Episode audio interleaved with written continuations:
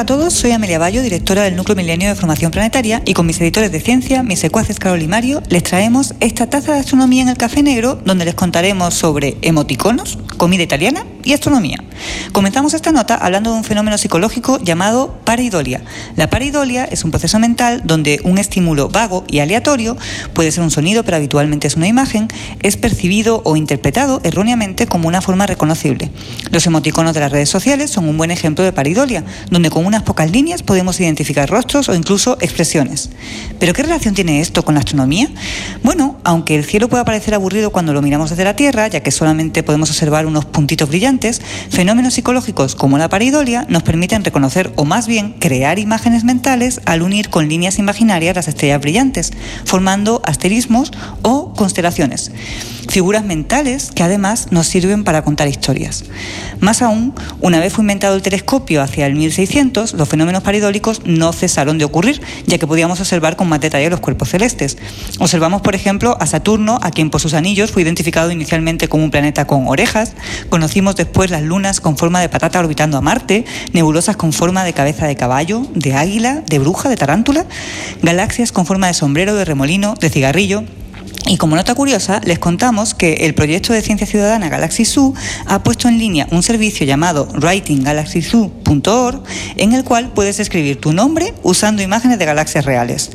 También, y muy a tiempo para esta efeméride de Halloween, uno de los telescopios del VLT de la ESO ha conseguido fotografiar recientemente una nebulosa planetaria muy peculiar. Se trata de la espeluznante nebulosa de la calavera, que consiste en un envoltorio de gas y polvo con una forma que recuerda a un cráneo humano.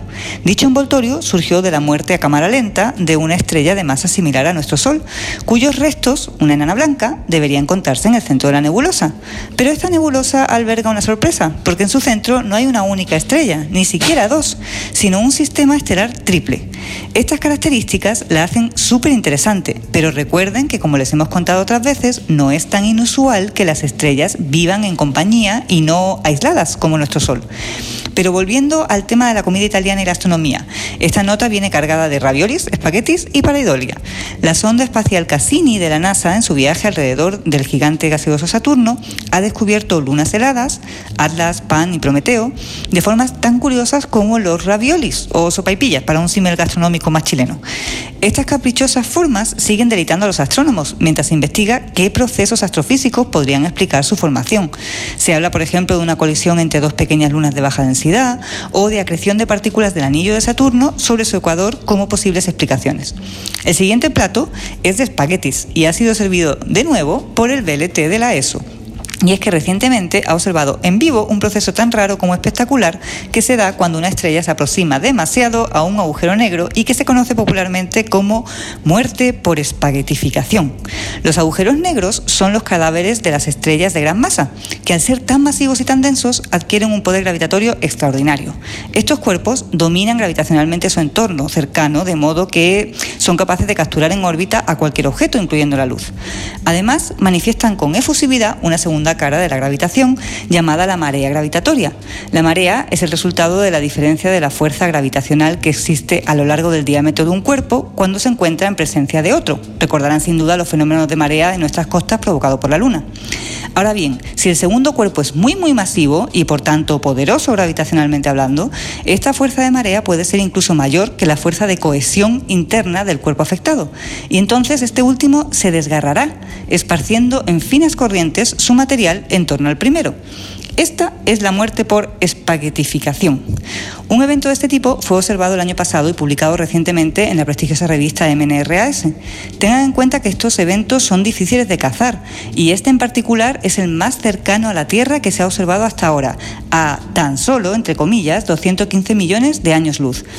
Afortunadamente, los astrónomos lo detectaron muy pronto, como un punto súbitamente luminoso en el cielo, y por lo tanto se pudo seguir en el tiempo y detectar con espectros cómo el material de la estrella se iba desprendiendo de esta.